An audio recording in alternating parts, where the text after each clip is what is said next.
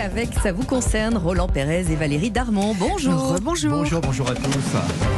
Alors, on commence avec euh, l'actualité juridique. Roland, on va parler de la nouvelle carte famille nombreuse. Elle sera opérationnelle dès le mois de janvier.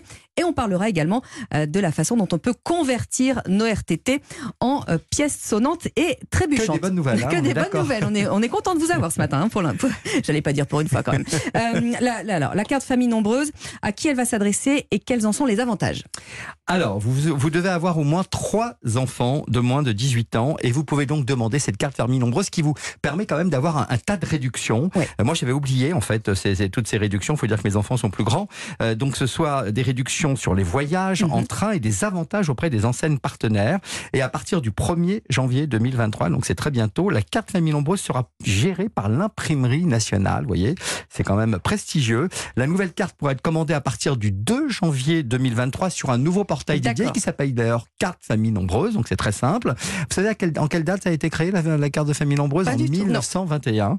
La carte famille nombreuse offre aux familles de trois enfants, je l'ai dit, des réductions allant jusqu'à 75% sur les voyages en train sans condition de ressources. C'est important. c'est important. Si je vous adopte, je pourrais vous emmener en vacances. On, les a, réductions... plus de 18 ans. Hein, ah oui, c'est bon.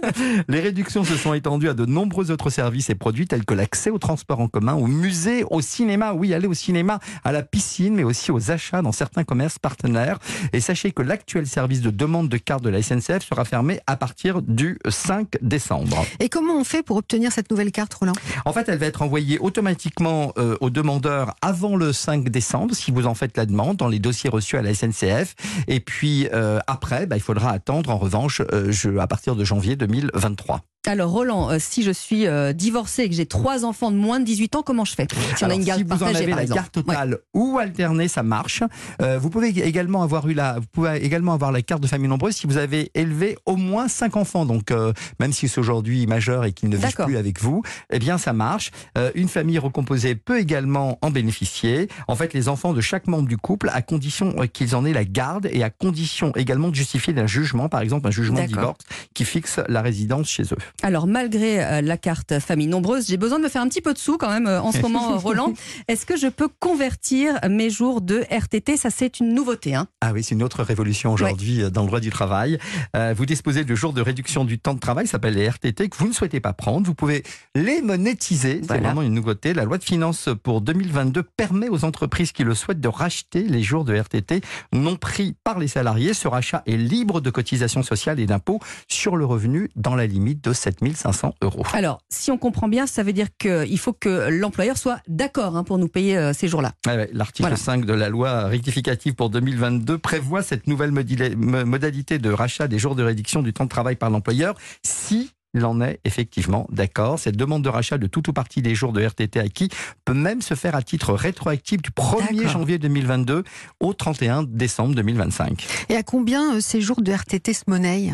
Alors, en fait, c'est comme les, heures supplémentaires. C'est au tarif de la première heure supplémentaire définie dans l'entreprise, soit le salaire horaire majoré de 10% au minimum. Alors, on s'est fait euh, un petit peu euh, dessous avec vous, euh, Roland, mais pas suffisamment peut-être encore pour aller faire remplir notre caddie au supermarché. Et là, je me tourne vers vous, Valérie, parce que là, c'est un sujet qui nous intéresse de très très près. On va voir que quand on fait nos courses, ben, en fonction des magasins, les mêmes produits ne coûtent pas le même prix. Exactement. Les écarts de prix entre enseignes ont atteint des niveaux records même en octobre. Donc, un chariot de course qui vous coûterait 100 euros dans l'enseigne la moins chère pourrait vous coûter près de 126 euros ah dans la plus chère, tout de même. Exemple, les deux filets de poulet euh, sont à plus de 11 euros chez Géant Casino quand ils sont encore à 7,40 euros chez Leclerc. Un écart de 50%. Même constat pour le pain de mie sans croûte Arise. 2,32 euros le paquet de pain de mie chez Casino, 1,79 chez Leclerc. Ouais, quand même. Sur le mois d'octobre, la hausse a atteint donc des niveaux spectaculaires sur un an, du jamais vu depuis le début d'ailleurs de l'inflation là de 2022.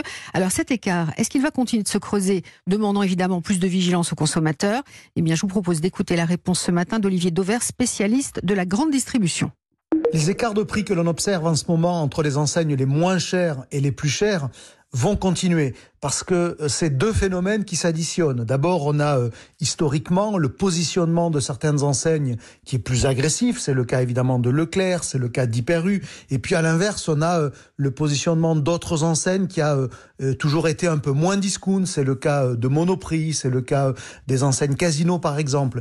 Et la situation que l'on vit en plus, elle est en train plutôt de, de renforcer ceux qui sont les plus discount et donc qui ont la capacité à être chaque jour plus fort. Et quand on est plus fort dans ce métier, on est moins cher. Donc on creuse l'écart avec ceux qui, à l'autre bout du spectre, sont les plus chers. Le conseil qu'on peut donner aux consommateurs, c'est finalement toujours le même, c'est celui d'être un client à l'affût. Euh, quand vous êtes face à une promotion, c'est de se demander si euh, c'est vraiment moins cher au litre ou au kilo. C'est d'utiliser, par exemple, les prospectus pour ce qu'ils sont, c'est-à-dire quelque chose qui vous permet de connaître à l'avance, sans vous déplacer, le prix dans différents magasins et donc d'aller là où c'est moins cher.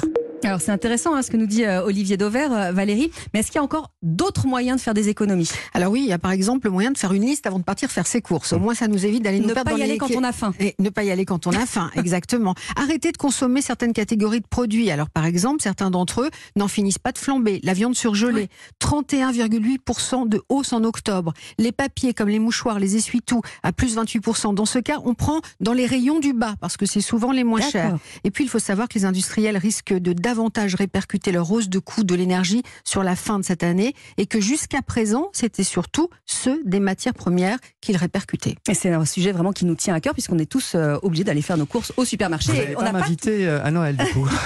non mais on n'a pas toujours le temps. On a de... trouvé un moyen de faire on Noël pas moins toujours cher. le temps de, de, de, faire les comparatifs. Donc Valérie l'a fait pour bien. nous euh, aujourd'hui. Merci beaucoup à tous les deux. Bon dimanche.